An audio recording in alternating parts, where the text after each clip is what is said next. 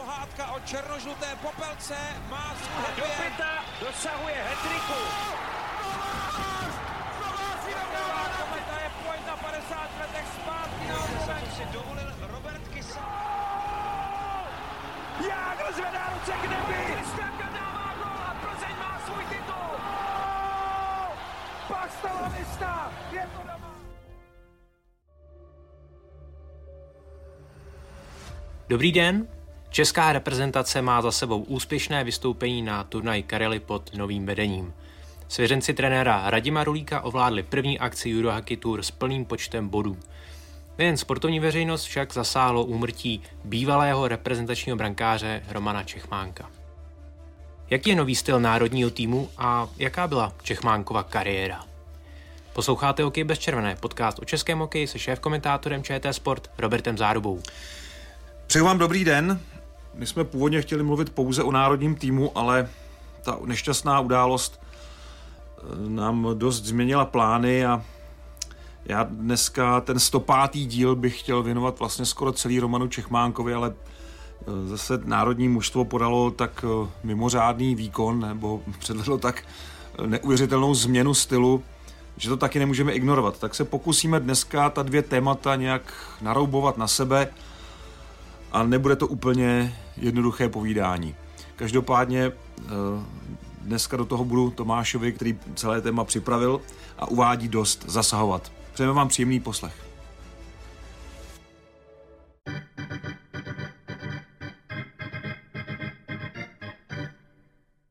Tři zápasy, tři výhry a výrazné skóre 13-5.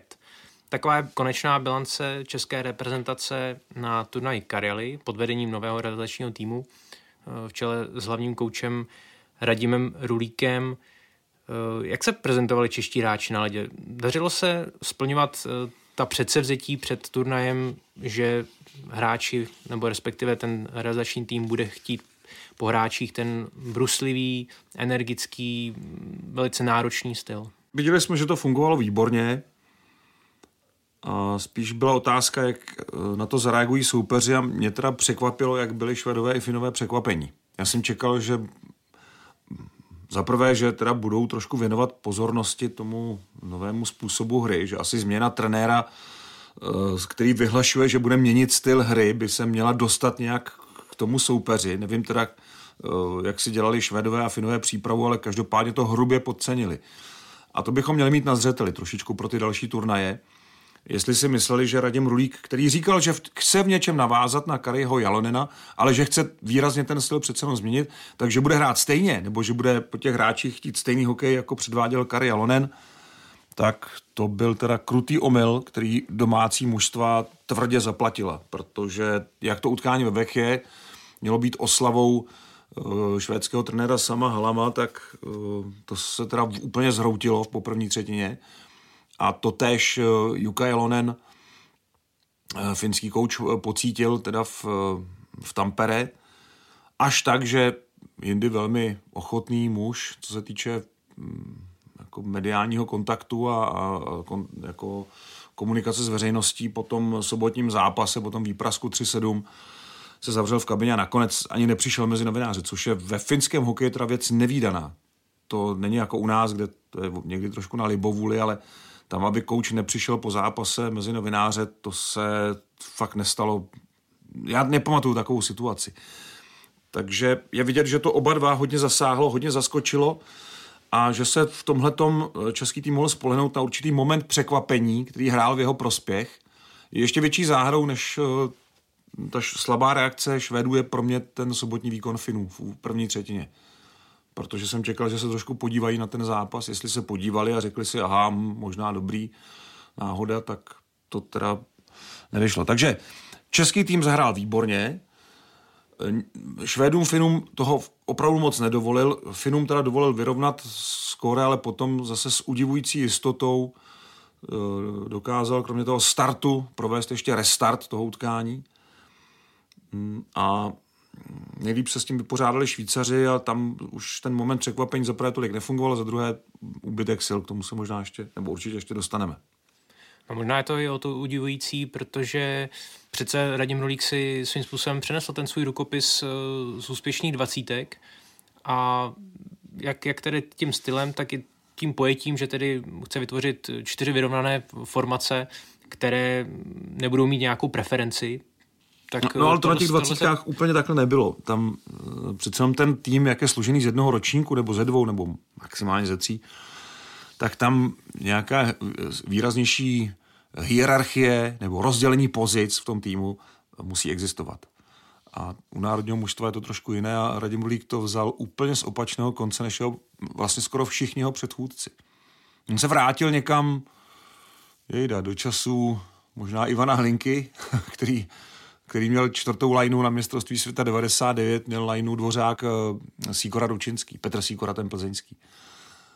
A to byla, to byla ta formace jako hrom. No a on ji tam dával jako čtvrtou v pořadí, ale, ale mě fakt nenapadá nic jako z poslední doby, že by to mužstvo bylo takhle vyrovnané, že bychom měli z 15 útočníků 12 jako s bodem po turnaj, po třech zápasech, a to některý hráli jenom dva zápasy. To, to, to, to, to fakt je, byla úžasná, o, o, ohromná útočná síla a já bych teda začal možná nominací, protože uh, Radim Rulík, jak měl hodně času na tu přípravu, tak to opravdu s asistenty neproflákal, ale i z těch rozhovorů, co jsme vedli eh, teď eh, ve Švédsku a ve Finsku, tak bylo jasné, že nakoukávali ty hráče a Radim je nakoukával i v tréninku, vlastně hlavně v tréninku. Jezdil na, eh, po klubech a, díval se prostě na ty hráče, měl vždycky vytipovaný 4-5 hráčů z každého klubu a díval se na ně v tréninku. A samozřejmě kromě téhle nadstavby sledoval i zápasy. A Marek Židlický sledoval beky zase přednostně, takže uh, oni opravdu trefili hráče, kteří jsou teď momentálně v dobré pohodě. Radim Rulík uh, zdůrazňoval ten zdravotní stav, že je důležitý, ale řekl bych, že si dal pozor i na to, aby ty kluci byli v dobré psychické pohodě. A to byli skoro všichni, nebo až na jednu, dvě výjimky opravdu všichni. A potvrdili to a dostali do ruky prostě nástroj, styl hry, herní plán, který těm hokejistům, které máme, teď asi jako líp sedí. Já jsem byl nejvíc zvědavý, jak hráči budou dodržovat to přání trenérů eh, na ta rychlá střídání a myslím si, že se to ve většině zápasů dařilo. Samozřejmě nejde to po celých 60 minut, navíc tam byly i pasáže v zápasech, kdy český tým byl výrazně pod tlakem, ať už to bylo v té druhé třetině se Švédy, kdy, kdy obránce eh, Dominik Mašín tam trpěl skoro 4 minuty a eh, nemohl vystřídat. Eh, a potom i nějaké A to byly fakt 4 minuty, jo? To já, jsem, já jsem si to změřil a bylo to 3,50.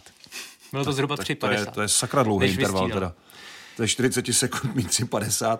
Ale zajímavé je, že jsme se o tom bavili s eh, Markem Židlickým potom, eh, který teda nerad dělá, dává rozhovory, ale když už se k tomu odhodlá, tak je to vždycky hrozně zajímavý povídání. A já jsem se na to ptal a on říkal, a ono tam, já jsem se ho ptal na to, proč ho vrátil vlastně objedno nebo obdvě střídání ze zpátky. A on říkal, že ten hráč to musí jako zvládnout, když se střídá 8 beků, že to nemůže být problém. To mě zaujalo. To, to, jako většinou ten hráč pak dosedí tu třetinu skoro celou na střídačce, ale Dominik Mašin tam byl zpátky jako hodně rychle na ledě a úplně v pohodě. Jaké jsou výhody toho nového stylu? Protože mi přišlo, že z té aktivity už od začátku, a je to podpořeno statisticky, se český tým dostal vždycky do vedení a to je samozřejmě vždycky určitě lepší, než eh, vyčkávat, eh, čekat, jak se pohne skóre naproti tomu tedy jít si za tím prvním gólem a být v té výhodě. Hmm, já jsem nabil dojmu, že Kari Elonen chtěl tomu týmu dát jiný systém, s kterým eh, byl úspěšný, kterému věří a který funguje dobře právě eh, tím, že využívá určitou chytrost těch hráčů, a jejich volbu, kdy vlastně ten, tu hru trochu otevřít, ale více méně ji vždycky mít eh, pevně zajištěnou eh, proti těm kontraakcím. A tohle to sice jako fungovalo dobře, nemyslím si, že to byl takový jako propadák, ale zároveň malinko to brzdí ty zápasy, kdy národní mužstvo by mělo nějak ukázat svou eh, vyšší hokejovost, takový ten vyšší, takovou vyšší hokejovou úroveň. To občas jako dělalo trochu problém a na tom posledním mistrovství se nám to vymstilo, protože jsme se úplně eh, vydali eh, fyzicky a myslím si i psychicky v zápasech, které jsme měli mít víc pod kontrolou a neměli jsme je. Takže jsme doháněli ten, ty, ten zisk bodů, abychom byli ve čtvrtfinále a pak to chybilo v tom klíčovém utkání, v tom čtvrtfinále. Tenhle systém má trošku jiná úskalí, je atraktivní, jako eh, dostane toho soupeře, nebo má toho soupeře dostat pod tlak, pokud eh, ten soupeř není na to rychlostně úplně připraven, tak eh, se dostane opravdu do určitých jako nesnází, ale může hrát to samé, může být stejně tak aktivní on, což teda švedové, finové, hlavně finové k mému překvapení doma nebyli. A Švýcaři už ano, potom a má to teda tu nevýhodu, že to odebírá zase hodně sil těm, těm hráčům. Proto byl důležitý i ten test eh, nedělní proti Švýcarům, kde hráči už přece jenom neměli tu jiskru a při té volbě mám tam jít nebo nemám tam jít, jako ve smyslu mám udělat těch 60 kroků navíc rychlých a, a prostě objezdit tam ty hráče, když to není úplně jako ani 50 na 50, tak ty hráči většinou uh, se rozhodli, že nepůjdou do toho rizika a hráli přece jenom trošku opatrněji. Takže eh, je to, je to něco za něco. A tenhle systém, já si myslím, že hodně, když jsem si to tak promítal ještě v hlavě zpětně, tak hodně pomohlo to, že eh, hráči u nás jsou velmi eh, chytří a adaptabilní z hlediska systému. V národním týmu máme opravdu hráči, kteří jsou, bych tak řekl, hloubaví a, a inteligentní hokejově. To za prvé. A za druhé, mm, mm, bylo vidět, že jim to teda bere ty síly jako k tomu, směrem k tomu třetímu zápasu. protože těch eh, zápasů, eh, těch, těch párů, těch spárovaných zápasů eh, bude na mistrovství světa jako víc a bude tam ta situace tam a my, my máme konec, těžký konec té základní skupiny před čtvrtfinále, doufám, tak Eh, tohle bude, dobrá, eh, dobrá, tohle bude dobrý test i v dalších těch uh, turnajích Eurohockey Tour. Když se budeme bavit v krátkosti o tom, co se povedlo, jaká pozitiva turnaj přinesl, tak určitě se můžeme zastavit u speciálních formací, hmm. protože se dařilo přeslovkám, tam byla 50% úspěšnost a ještě víc v oslabení, protože Češi ubránili všechny početní výhody soupeřů, dohromady 9. A to je něco naprosto nevýdaného v národním týmu.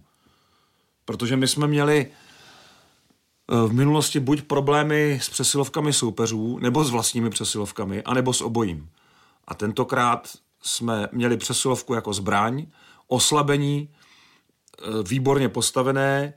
Eh, já jsem se o tom zase bavil po tom třetím zápase s Radimem Rulíkem v rozhovoru, který bude na i vysílání, myslím, nebo určitě na i vysílání se dá najít, protože eh, šel přestávce šance ligy v pondělí a bude i na webu. A tam se bavíme právě o tom, eh, že v oslabení my jsme měli nejenom obětavost, ale i takovou jako předvídavost, že ti hráči kolikrát sáhli hokejkou někam, kde potom ten soupeř přihrával.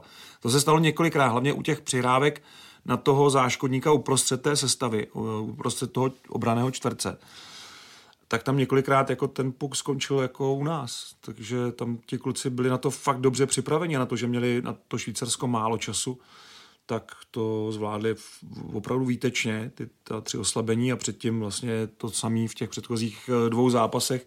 Takže turnaj bez gólu v přesilovkách soupeřů eh, je unikátní a je to součást toho úspěchu, protože my jsme si těmi přesilovkami vlastně v každém tom utkání pomohli nejvíc asi proti Finům, že jo, u nich v Tampere první gol přesilovka, pak po 3-3 zase ten restartovací gol na 4-3 zase v početní převaze. U obou Tomáš Filipy jako nahrávač. A jediný gol proti Švýcarům taky z přesilovky. Takže a všechny tři tyhle ty góly padly po souhře, po nějaké přihrávce, nebyl to nějaký odraz nebo dorážka. Hokejisti rádi říkají teďka, že špinavý gól, že to takový to... Ne, ne, to byly, to byly opravdu sehrané věci. Takže a to zase zvedá sebevědomí toho týmu.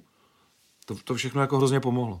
A víc tam bylo dostatek střelby, protože v minulosti třeba hledali tu parketu, přehrávali si ty kombinace a teď se prostě střílelo z první. Ale kolik těch střel bylo po zisku kotouče v útočném pásmu nebo na polovině soupeře? to, tohle procento se nejvíc zvýšilo ze všech. Jo, tak my jsme tohle, vlastně na tohle rezignovali. Já ještě k tomu systému Kariho Jalonena chci říct, že ve své době ten systém si myslím, že měl svou platnost. A e, myslím si, že účinnost tady té změny je daná právě tím, že jsme tak radikálně proje- změnili ten herní projev. Že to opravdu, ty, ti Švédové to vůbec nečekali a ti Finové, to mě překvapilo, na to nebyli taky úplně jako nachystaní.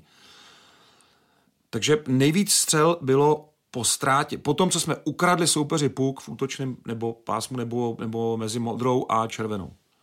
Tam toho bylo nejvíc, těchto těch střel. A to, to vlastně nabobtná potom ten počet celkově z nějakých 20, 25, jenom to jde nějakam blíž k té hranici 30 střel za zápas, což je jako už opravdu hodně dobrý a hlavně ten poměr střel k soupeři byl vždycky jako aktivní.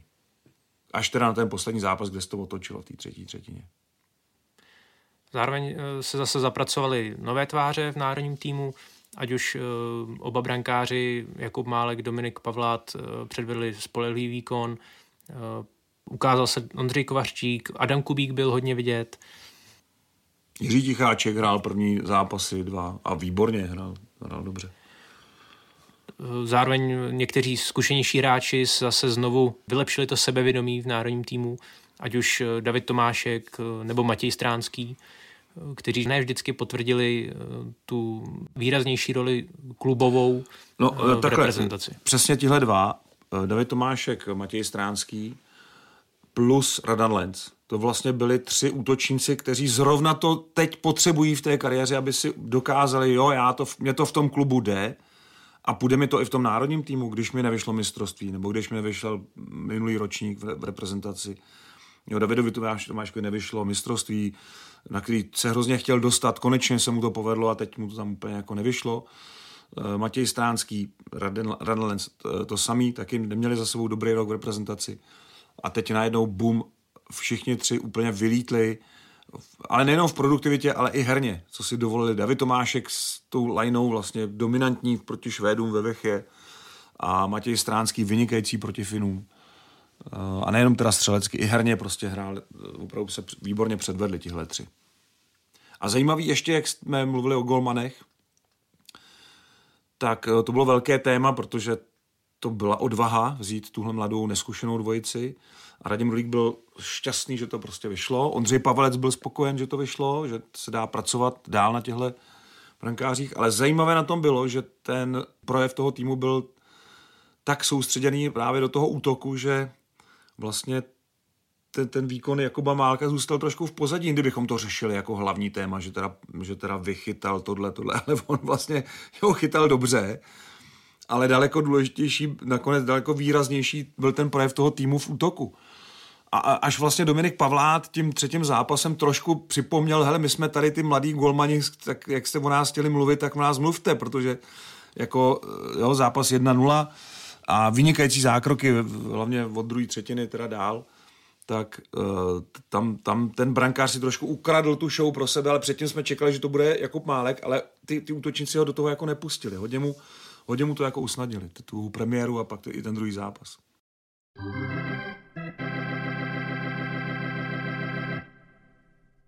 No a když jsme tedy u té brankářské otázky, tak uh, už se asi můžeme pomalu přesunout uh, k druhé části Eh, dnešního podcastu.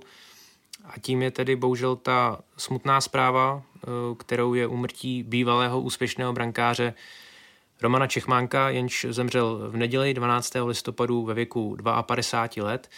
Odešel tak první člen eh, zlaté naganské sestavy z roku 1998 je asi na místě připomenout eh, Čechmánkovi úspěchy, hlavně tedy v reprezentaci, eh, kdy se podílel na zlatých šampionátech v letech 1996, 1999 a 2000. Eh, zároveň získal ještě dva bronzy. A na klubové úrovni dominoval se Vsetínem, s nímž dosáhl na pět titulů v řadě mezi roky 1995 a 1999. Chytal samozřejmě také v NHL eh, celkem čtyři sezony eh, za Philadelphia a Los Angeles a eh, v roce 2003 získal společně s Robertem Ashem William M. Jennings Trophy pro brankáře s nejnižším počtem inkasovaných branek v základní části. Když se ohledneme za Čechmánkovou kariérou velice bohatou, tak to byl skutečně fenomén své doby. Řekněme té poloviny 90. let až někam k roku 2005 zhruba. Byl to nejlepší brankář v Česku po tom, co Dominik Hašek odešel do NHL, ale ne hned, ale až od toho roku 95. Ta druhá polovina 90. let mu uh, patřila úplně. Úplně to tady ovládl. Tak jako žádný jiný brankář, já si myslím ani před ním, ani po něm. A v tomhle byl teda unikátní. Když jste říkal, že první člen té naganské party, který odešel, tak pro mě, kdybych já vím, že to je hrozný, ale kdybych měl ukázat někoho, kdo to určitě nebude jako ten první, tak bych typoval, že to bude on, že to byl kluk, já si pamatuju, plný života, energie, eh, on bral hokej jako zábavu, nikdy to nebral jako úplně tu nej, nej věc na světě, i když pokud se do té brány postavil, tak to neexistovalo nic jiného. Ale uměl se, uměl se dobře bavit. Bohužel si myslím, že nezvládl úplně ten přechod uh, mezi hokejem a civilním životem. To bylo pro něj zrádné období, které asi mu ten život úplně překopalo a bohužel asi i zkrátilo. No a no, těch úspěchů měl opravdu, opravdu strašně moc a trochu se zapomíná na jeho kariéru v NHL, která právě nebyla ozdobená nějakými úspěchy v playoff, což samozřejmě poněkud eh, limituje tu slávu. No ale v základní části jako patřil mezi absolutní špičku NHL v těch třech sezónách, hlavně v těch dvou ve Philadelphii. Eh, tam dokonce teda získal eh, William Jennings trofy pro za nejnižší průměr. Byla to tenkrát hodně sdílená trofej, protože to měl se svým kolegou z Philly a plus ještě si myslím, že tu cenu dostal ve stejném roce i Martin Brodor eh, z New Jersey, ale to už teďka tak jako vybavu matně, ale Kromě toho byl ve Philadelphia hodně populární uh, Jednak kvůli tomu, že eh, několikrát jako uměl vyhlavičkovat tvrdou ránu paskou, to byla taková jeho specialita, to tam hrozně rádi jako viděli. A chytal naprosto spolehlivě v té NHL. Tam to měl obráceně, než to měl v extralize. V extralize občas eh, v té základní části měl jako výpadky, ale v playoff byl, měl neuvěřitelnou bilanci a v NHL to měl obráceně. Přesto mu dvakrát dali cenu Bobbyho Clarka ve Philadelphia pro nejužitečnějšího hráče Flyers. A to už něco znamená.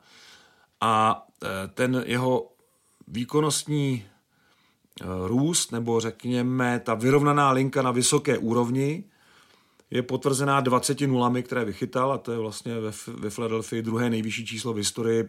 Víc čistých zápasů měl jenom Bernie Peran. E, absolutní legenda Flyers ze 70.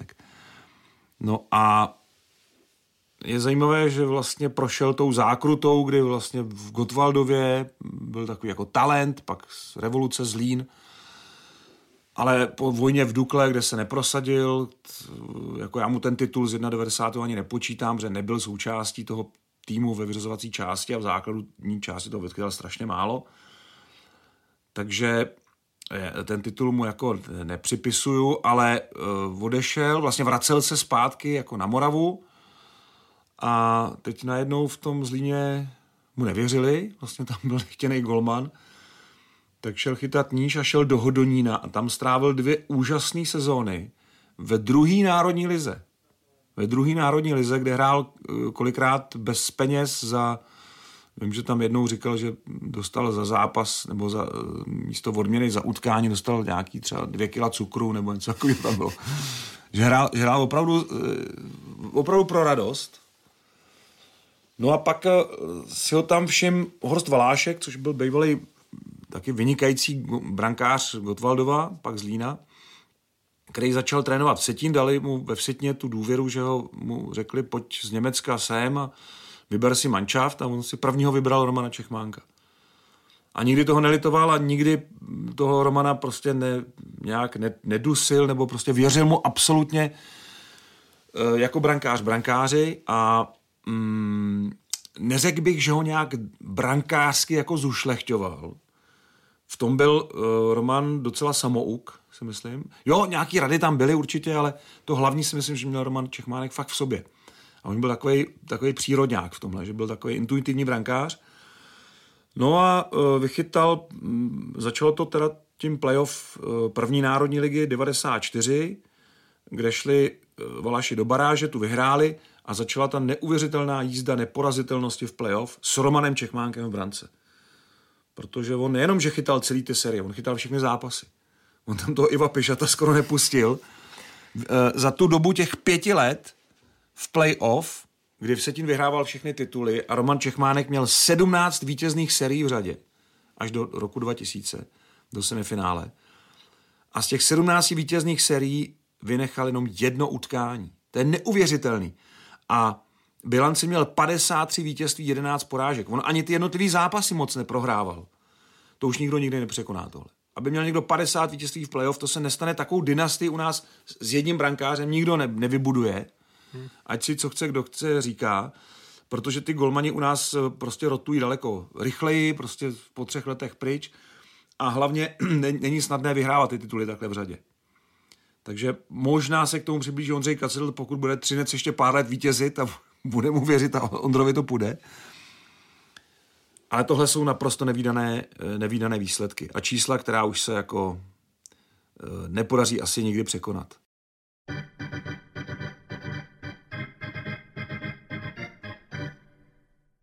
A taky byl prakticky nepřekonatelný eh, při nájezdech, navíc tou svojí dlouhou holí, kterou jsem, vypichoval puky. Čechmánkův štír, jsem tomu říkal kdy on vystrkoval tu hokejku proti blafákům a, a vím, že i Martin Procházka v tréninku ve Vsetině s tím měl co dělat, aby ten backend tam rychle nějak jako udělal, protože ten Roman mu do toho rád sahal a toho hrozně bavilo.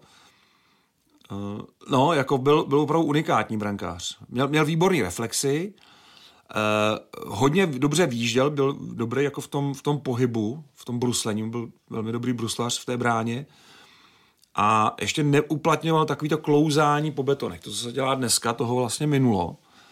A ještě všechno si to jako vybrusloval, což jako je obdivuhodný, na jaký čísla se teda jako dostal v, tom, v té své kariéře. No a pětkrát dostal cenu pro nejlepšího brankáře v řadě. To je taky jako rekord. No to na žádném postu taky není. A už vůbec ne na postu brankáře. No, mě se samozřejmě vybavuje vždycky ta uh, svítivě žlutá výstroj i potom jo, jo. v reprezentaci. Jo, jo. Nevypadalo to uh, dvakrát v kustě. S tím reprezentačním ale... dresem to nevypadalo hezky. No ale viděli jsme vždycky, že je brance Roman Čechmánek, že jo? To zase jako bylo zajímavý. A víte, co měl na masce? Vždycky, na každé masce. Uh, z Fingu. Ano. Z Fingu a on uh, jí tam dával, že on, on byl trošku zvláštní povaha, on uh, nebyl introvert rozhodně. Jako brankář byl spíš ten, kdo se chce účastnit toho dění, ba dokonce ho chce určovat. Takže v té kabině žil hodně s tím týmem. Nevím přesně, jak to měl se soustředěním před zápasem. Tam je to jako trošku zahlednout jako pro mě už eh, jako tou, tou mlhovinou let, ale, ale na ledě byl opravdu hodně extrovertní, hodně si povídal na ledě a mm, hodně jezdil za rozhodčími, když to v něm bouchlo, tak byl schopný je honit až do kabiny rozhodčích. Když měl prostě pocit, že mu ukřivdili, nebo, nebo v setínu, když ukřivdili, tak byl schopný jako opravdu je otravovat docela jako ne, nepříjemně. Až jednou udělal tu v televizním utkání tu hromádku z té výstroje, jak prostě odjel z té brány a nechal tam tu, tu vyrážečku, lapačku a jel pryč. Prostě. Jel, jel, tohle já chytat nebudu. Takže byl, byl v, tomhle, v tomhle byl zvláštní a on tu, tu určitou tajemnost té své jinak otevřené povahy, ale s těmi mnoha zákoutími, do kterých jsme úplně neviděli, tak eh, vyjadřoval právě tou sfingou na masce. A dvakrát, pozor, dvakrát byla jeho maska vyhlášená uh, jako maska s nejhezčím designem v NHL. No a leckom se uh, taky ještě vybaví ta teď už docela legendární rivalita s Milanem Hněličkou, protože hmm. ať už tedy na té klubové úrovni, kdy docházelo k těm uh, soubojům mezi Vsetínem a Spartou, tak potom reprezentaci, kdo bude ta jednička, uh, kdo dostane přednost. Tohle bylo hrozně zajímavé my jsme se tu zprávu dozvěděli v autobusu, uh, který nás vezl z Nokia Areny na letiště v Tampere. Takže na letišti píšící kolegové vyhledali Milana Hněličku a my jsme pak taky s ním natočili rozhovor, kde Milan na něj ve dvou odpovědích eh, vzpomínal právě, jak to mezi, jak to mezi sebou měli. A uh, já si vybavu teda ikonický zápas, já ho mám pak v té pětce na, na závěr, uh, páté semifinále 99 se Sedín Sparta. To byla hodně vyhrocená série. Já vím, že jsem tenkrát jel na ten pátý zápas a dostával jsem, tenkrát teda ještě nebyly maily, ale dostal jsem nějaký výhružný telefonát, teď tam vůbec nejezdím, že Pražáky tam budou jako linčovat pomalu. Eh, nebylo to úplně příjemný, protože tam ta komentátorská pozice tenkrát, eh, jestli si to správně vybavu, ještě byla otevřená, nebo už jsme komentovali ze zhora z té kabiny. Já myslím, že jsme byli ještě mezi, stří, mezi trestnými lavicemi na, na tom vyvýšeném pódiu, na tom praktiku, takže jsme byli prakticky mezi lidma. A tam to vždycky bylo jako trošku jako vyhrocený. Uh, ale zároveň nikdy ne, jako že by došlo k nějakému fyzickému napadení, to ne.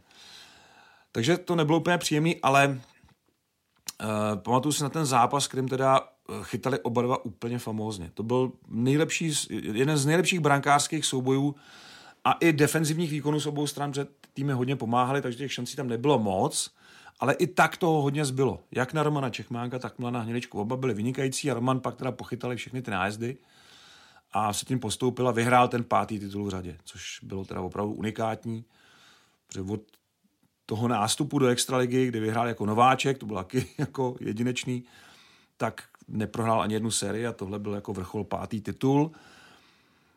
A Roman byl teda u toho, pak teda ještě byl v té sérii, kde, eh, kde se utkali ze Spartou ve finále 2000. Tam to vypadalo, že Vsetín má možná nejlepší formu vůbec, ale Sparta tehdy opravdu už nabitá těmi svými vlastně odchovanci tenkrát a e, s výborným teda útokem dokázala ten Setín jako zastavit a tu 18. sérii v řadě už Setín teda nevyhrál, ale těch 17 předtím s Romanem Čechmánkem ano. No a pak e, v národním týmu vlastně ta rivalita je od toho roku 99, nebo rivalita. To, rivalita byla v Lize a spolupráce v roce 99 a to byl podle mě klíčový tah uh, playoff, tehdy, nebo respektive playoff se tedy hrálo jenom semifinále na dva zápasy, plus ten tiebreak zvláštní a finále pak to samý. A v obou případech Česko potřebovalo jakoby ten, ten, to prodloužení toho druhého utkání a tady proti Kanadě v semifinále i nájezdy. A Roman tehdy měl, eh, ono to s ním bylo komplikovaný na to v tom národním týmu, on měl ten rok 97, kdy to, to bylo jako, jako složitý, Uh, to možná ještě probereme, ale uh, pak teda naskočil do roku 98. On se v národním týmu z mnoha důvodů necítil úplně vždycky jako komfortně. I proto, jak se o něm, co se o něm psalo, jak se o něm mluvilo. Takže on to trošku štěpil, ty fanoušky, víc než Milan Hilička, si myslím, v té době.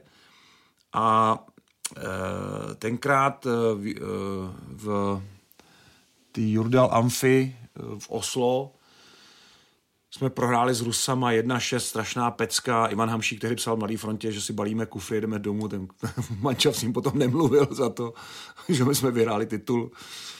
Eh, že nás zachránili Slováci, kteří remizovali s Rusama. No a v tom zápase, eh, kdy nás teda Rusové úplně semleli, tak Roman Čechmánek střídal a Ivan Hlinka pak už nechal v brance Milana Hniličku. Celý turnaj až na ty nájezdy v semifinále s Kanadou, kde Eh, byl první nájezd gol, nájezd na druhou stranu gol, gol, gol, gol a on si řekl tak dost, musíme něco udělat a dal tam Čechmánka. No a teď ten Roman se postavil v té žluté výstroji a roztáhl se v té bráně, že Milan Hnělička byl menší brankář a Roman, eh, Roman Čechmánek se tam roztáhl v té bráně a už jenom to jako opticky prostě zapůsobilo výborně a tahle změna tenkrát v tom 99. nám vlastně vyhrála to semifinále. Tvrdím protože Jarda Špaček potom dal teda ten gol s tou kajakovou oslavou, ale, ale Kanada už se proti Čechmánkovi pak jako ne, neprosadila. Takže to bylo jako klíčový. No a potom vlastně nejlepšího šampionát byl 2000, kde neměl toho Milana Hniličku za zády. Kde byl Milan, myslím, zraněný? Nebo byl pryč? Pro mě byl v NHL. Uh... Když za Spartu chytal Bříza. Jo, jo, je to pravda. Jo, jo, jo. jo. Je to tak, on vlastně se vrátil Petr Bříza do Sparty a on, on jako vlastně odešel, takže... Ale Roman Čechmánek byl jasná jednička, hmm. protože Petr Bříza už na reprezentaci se, nebo nevím tenkrát, jak to bylo, ale prostě Ivan Linka, nebo respektive už tenkrát Josef Augusta s Vladimírem Martincem ho nevzali na šampionát. ale nevím, jestli tam něco nebylo, prostě to už byl jako konec pro něj, nebo nevím. Ale Roman Čechmánek chytal výborně na tom mistrovství a vychytal ten, ten prostřední titul ze zlatého hetriku a ten na to má největší podíl. Teda no.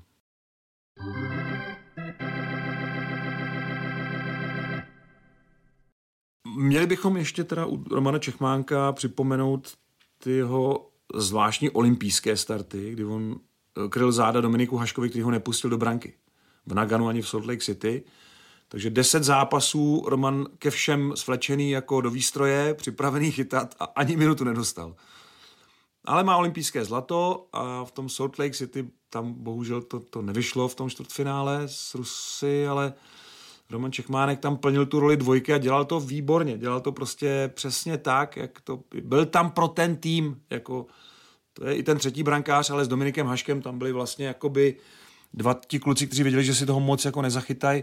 Takže oni tam byli pro ten tým, takže když někdo chtěl jezdit nájezdy nebo si zkoušet střelbu, tak prostě jo, Roman tam prostě byl, po, pomohl s tím. On jako už opravdu persona, jako mistr světa, opravdu někdo, jako nejle, pětkrát nejlepší brankář extraligy. A zároveň v té době už taky v Salt Lake, už taky s tou kariérou v NHL, už jako kterou měl jako na spadnutí a kterou už jako roz, pomalu začínal, tak po všech stránkách jako už jako žádný jako nováček. No a stejně to jako, stejně to odved výborně. No a pak ještě taky je to nejstarší debitant v brance Philadelphia v 29 letech. To taky je rarita jeho kariéry. No a vlastně jsem chtěl říct, že v tom národním týmu to vlastně tím, jak šel ze spoda úplně opravdu z toho Hodonína přes Vsetín, tak to neměl jednoduchý zvlášť, když v té době, eh, kdy Vsetín teda začal vládnout extralize, tak národní mužstvo vedl Luděk Bukač a tomu se ta vsetínská praxe úplně nelíbila, pravda. Jo, on měl rád ty týmy, které byly ostře vedený tím trenérem, s tím trenérským dohledem a metodicky a to. A Vsetín to byla taková jako to byl takový stát ve státě, kdy, kdy oni si tam, já jsem vždycky tam jezdíval rád den dopředu, abych se podíval ráno na rozcvičku před zápasem a to byla furt stejná, tam byly tři party. Oni udělali nějakou, nějaký jedno, dvě cvičení a pak tam byly tři party. Jedna hrála bago, eh, druhá parta tam trénovala nějakou soutěž ve střelbě a třetí hrála bago ve středovém kruhu nějaký, jako něco takového. A, a, to bylo jako, a tohle, když viděl Luděk Bukaš, tak se šel do vývrtky. To bylo něco, co vůbec jako nesnes. Takže u něj to ti vsetinský hráči neměli jednoduchý a taky tam bylo takové vzájemné jako napětí mezi nimi. Jo, vím, že jsme i řešili otázku, že se Luděk Bukaš nebral Romana Čechmánka na ten první turnaj tenkrát eh, v roce 94, eh, to byl německý pohár, a pak, a to byl Setin už jako nahoře a Roman Čechmánek jako to, tak pak vzal Romana Čechmánka na Izvěstě, který ten Norman vychytal, tam jsme hráli finále, nebo o, o první místo, prohráli jsme 0-1 vlastním gólem. Ale pořád ten vztah byl takový jako trošičku napnutý. Potom vlastně v 95. Uh, to byla taková jako zkouška brankářů, kde uh, byl Petr Bříza, Roman Turek, Roman Čechmánek. Roman Čechmánek jako čerstvý mistr a nejlepší brankář extraligy a nebylo jasný pořadí těch golmanů. A Luděk Bukaš dal první tři zápasy a protočil je tam. S Finama chytal Roman Turek, uh, pak bylo Norsko nebo něco taky jako je slabší soupeř, s kterým chytal Petr Bříza a Roman Čechmánek chytal s Amerikou a prohrál ten zápas.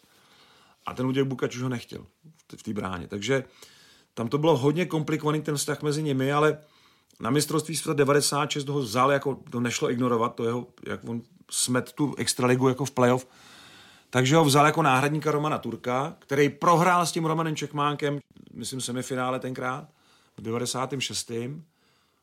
Nebo to bylo čtvrtfinále? No, to už, to už teďka ne, nevím, ale bylo to prostě, vím, že tu sérii Čekmánek Turek vyhrál Roman Čekmánek, ale jednička na mistrovství byl Roman Turek. A Roman tam chytal jeden zápas, myslím, no tak nějak. No a, a pak už se ten jejich vztah jako trošku jako narušil to tím podzimem 96, který byl příšerný výsledkově pro národní mužstvo a Čechmánka vrátil do hry až Ivan Hlinka. No a, a došlo k tomu mistrovství 97, kde zase Roman Čechmánek, tenkrát to nebyla roz, volba trenérů, ale Roman Čechmánek nechtěl chodit na rozhovory po zápasech vůbec. A to tedy bylo něco nového. A novináři mu to dávali teda dost jako sežrat, eh, byli hodně nabroušení a udělali nakonec to, že tenkrát nebyly funkce jako tiskový mluvčí, tenkrát prostě vodili ty hráče jako nějaký tam uh, organizátoři, kteří dohlíželi na tu mixzonu v Helsinkách, v Hartwall aréně. A vím, že teda přivedli, že přived snad Stanislav Neveslý, nebo přived toho Romana po posledním zápase o bronz. Já jsem tam nebyl v té mixzóně, ale vím, jak to proběhlo, že novináři uh, na protest proti tomu jeho mlčení během celého turnaje tam počkali na něj, řekli mu, ahoj Romane, otočili se a odešli. To bylo, to bylo hrozně jako nepříjemný a myslím si až jako krutý k tomu Romanovi, protože dneska je to běžná praxe, že Gulman během toho turnaje chodí hodně málo. Já teda to moc jako nemám rád, protože si myslím, že to je až jako přecitlivělost. Jo. Respektuju, že v den zápasu ten golman jako nemluví, ale po zápase podle mě, když to není po každém, tak by měl prostě mezi ta média dvakrát, třikrát za ten turnaj přijít. Ale tenkrát vlastně tyhle pravidla vůbec nebyly a bylo to čistě jako osobní Romanova věc.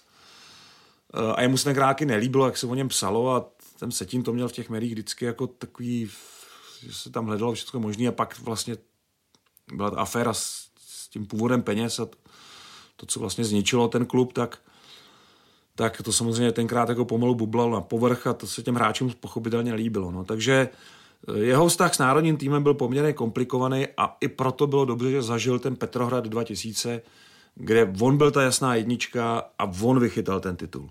Takže to byla taková jako dobrá, neříkám tečka, ale e, takový dobrý vrchol, který on si zasloužil v tom národním mužstvu.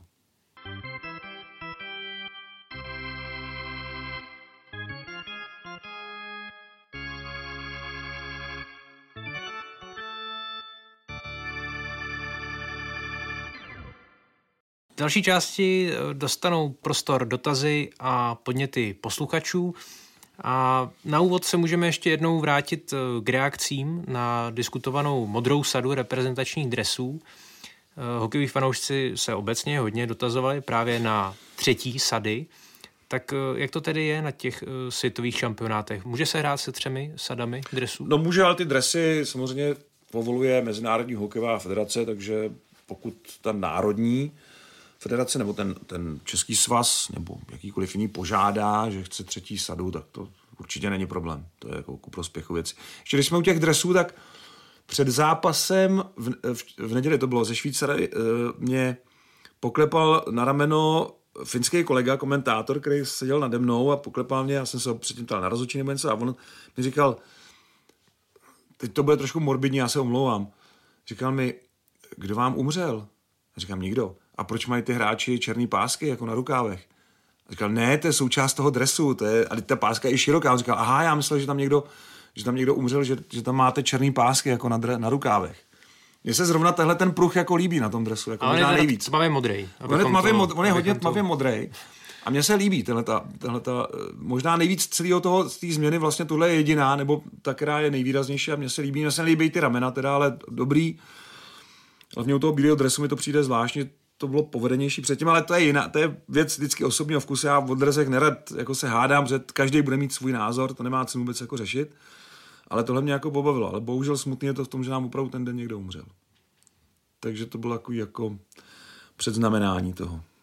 Já se možná zeptám, protože čísla na rukávech jsou níž, nejsou takhle na těch ramenech, hmm. to bude i potom na mistrovství světa? Na mistrovství světa dělá jiná firma ty no. dresy, takže tam ty dresy budou vypadat zase trochu jinak. A Vojtěch Habr se otázkou vrací k jednomu z předchozích dílů, ve kterém se mluvilo o výběru pořadatelského města pro světový šampionát žen.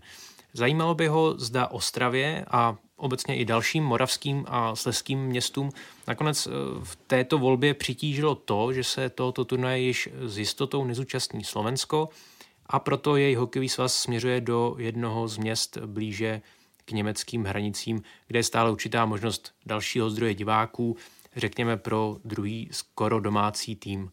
A jen doplním, že eh, se rozhoduje mezi Karlovými Vary a Českými Budějovicemi. Já si nemyslím, že tohle by byl faktor toho rozhodování nějak významný. Eh, spíš eh, tady hrálo roli pořadatelství toho příštího šampionátu v Praze a Ostravě, takže se hledalo jiné místo, aby taky jiná města zažila atmosféru šampionátu. A já si myslím, že za ty dva roky bude ženský hokej u nás zase dál, a to jak v kvalitě, tak i v popularitě. A myslím si, že haly v Budějovicích a ve Varech um, mohou být zaplněny a můžeme dopřát hokejistkám ten pocit hrát před vyprodanou halou doma. A to bych jim strašně přál. To by si zasloužili za to, kam tu hru dovedli a kam tu výkonnost jako mm, pozvedli. A je to, je to dobrá volba. Já si myslím, že obě, obě ta města jsou dobrá volba. Mají, dobr, mají hezké haly, relativně moderní, eh, dobré zázemí. Eh, pro mě je to, je to v pořádku.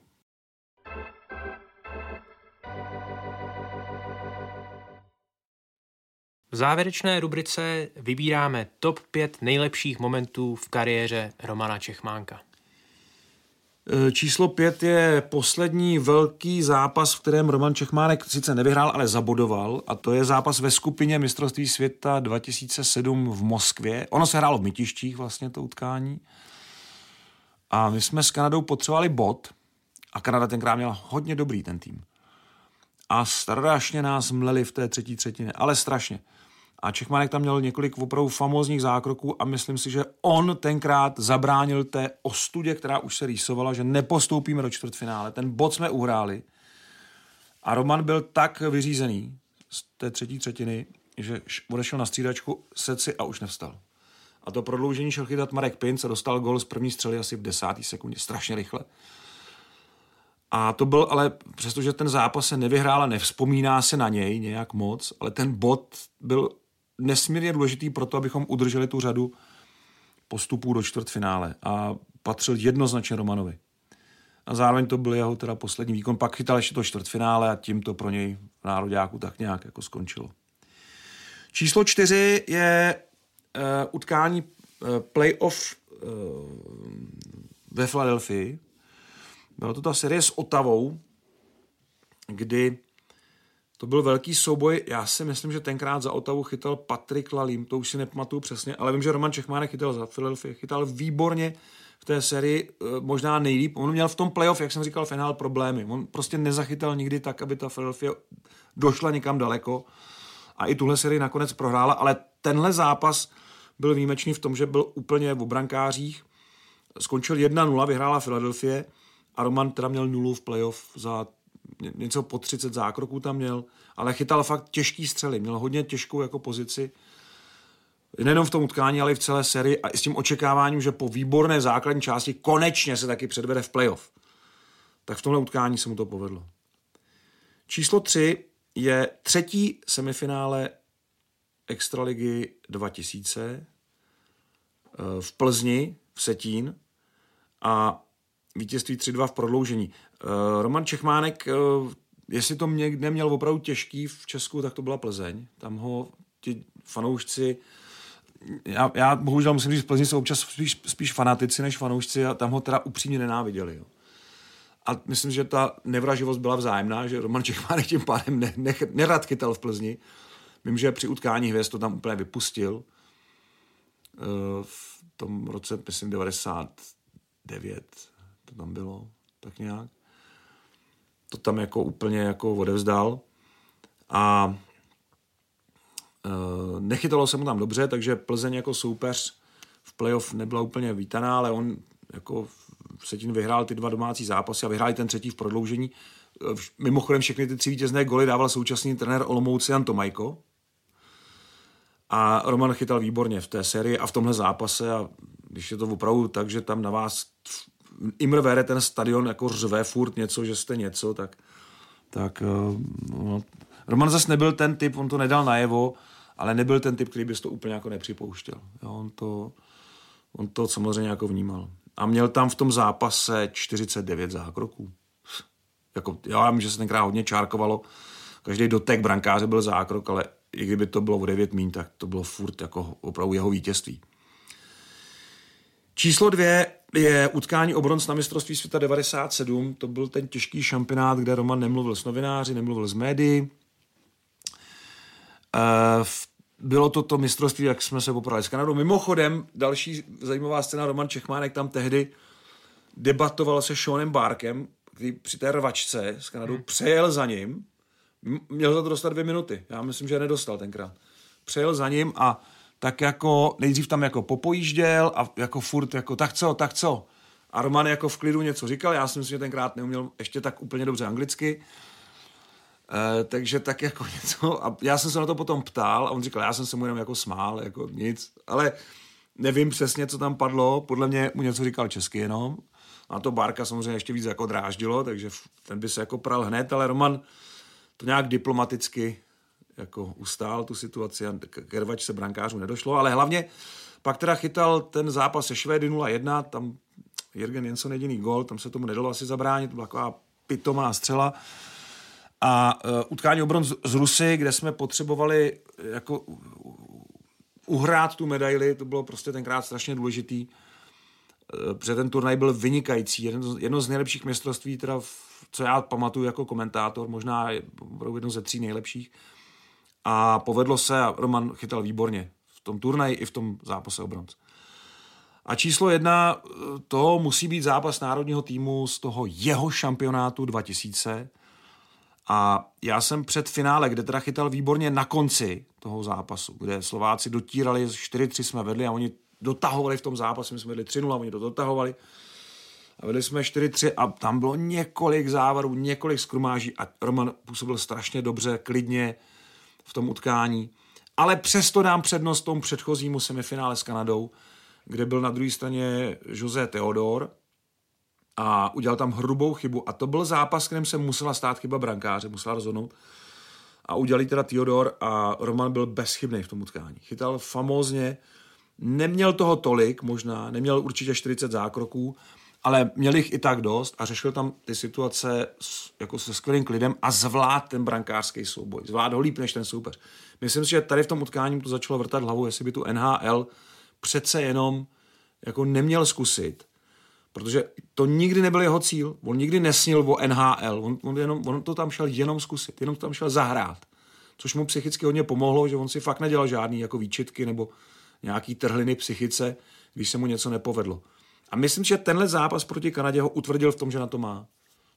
Takže po všech stránkách jako číslo jedna v jeho kariéře, přestože to utkání je dneska skoro zapomenutý. Z dalšího dílu podcastu Hokej bez červené je to všechno. Připomínám, že naše podcasty najdete na webu čtsport.cz, ve všech podcastových aplikacích nebo na YouTube. Mějte se fajn. Přejeme vám krásný 17. listopad. To je škoda, mohli jsme mít téma 17. listopad v hokeji, to by taky bylo zajímavý. Ale tak to uděláme třeba za rok a příští týden se budeme věnovat zase pravděpodobně hokejové extralize. Tak se mějte krásně.